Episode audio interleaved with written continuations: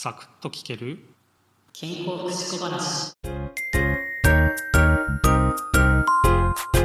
今日はビタミン E についての話です。ビタミン E はですね抗酸化作用で有名なビタミンなんですよ。抗酸化作用というとですね、えー、この前お話ししたビタミン C っていうものがありましたよね。ちょっと余談になるんですけどビタミン C ビタミン E コエンザイム9点リポ酸グルタチオンこの5種類なんですけどこれ全部抗酸化作用を持ってるものなんですね。これらの総称としてネットワーク系抗酸化物質という名前がね付けられています。で、えー、このビタミン E はですね、えー、1回目だったかそれとも2回目だったかでお話ししたダケの中に含まれるビタミンなので使用性のビタミンです。とは言っても比較的体内に蓄積されにくいビタミンなので普通のね食事をしている分には過剰摂取の心配はしなくていいのかなというふうに思います。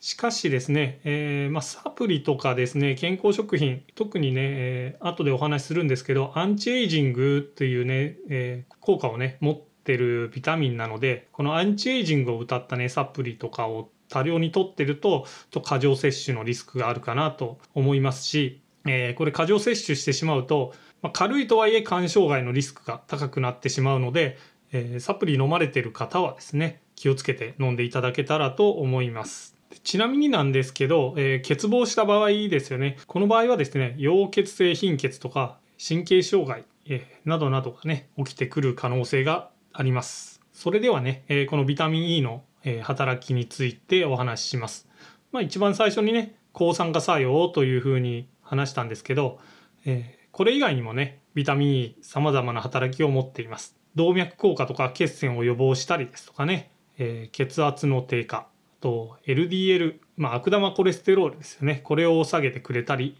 細胞膜の健康を保つなどのね、働きがあって、アンチエイジングっていう話をしたんですけど、とこのビタミン E はですね、年を取ることによって発生しやすい病気の予防とかにもね、役立っているので、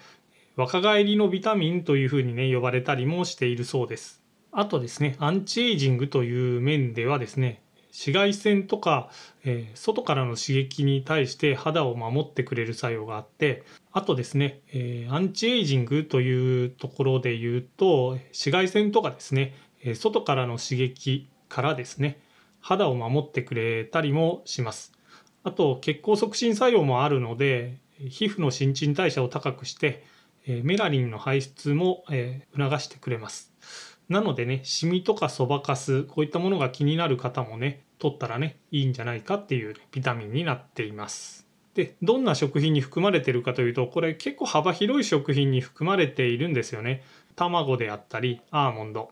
えー、オリーブオイルとかアボカド、大豆、かぼちゃ、あとうなぎなんかにもね、含まれていますね。で毎回あの使用性のビタミンが出るたびに、え話してるかなと思うんですけど使用性のビタミンはやっぱり油に溶けやすいという性質を持ってますのでそのまま食べるよりも油などでね炒めてから食べるのがねいいんじゃないかっていうふうに思います。ここもね調理の工夫がね大事になってきますね。初めに話したねネットワーク系抗酸化物質のところにつながるんですけどビタミン E 単体で取るよりはですねえ、ビタミン C とかベータカロテン、え、ビタミン B2 などとね一緒に摂ることでねより一層、え、抗酸化力っていうものがねアップしてきますので是非ね食事食べられる時はこういった栄養のねバランスっていうものにも気をつけていただけるといいんじゃないかと思います。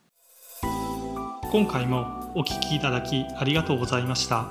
次回もお耳にかかりましょう。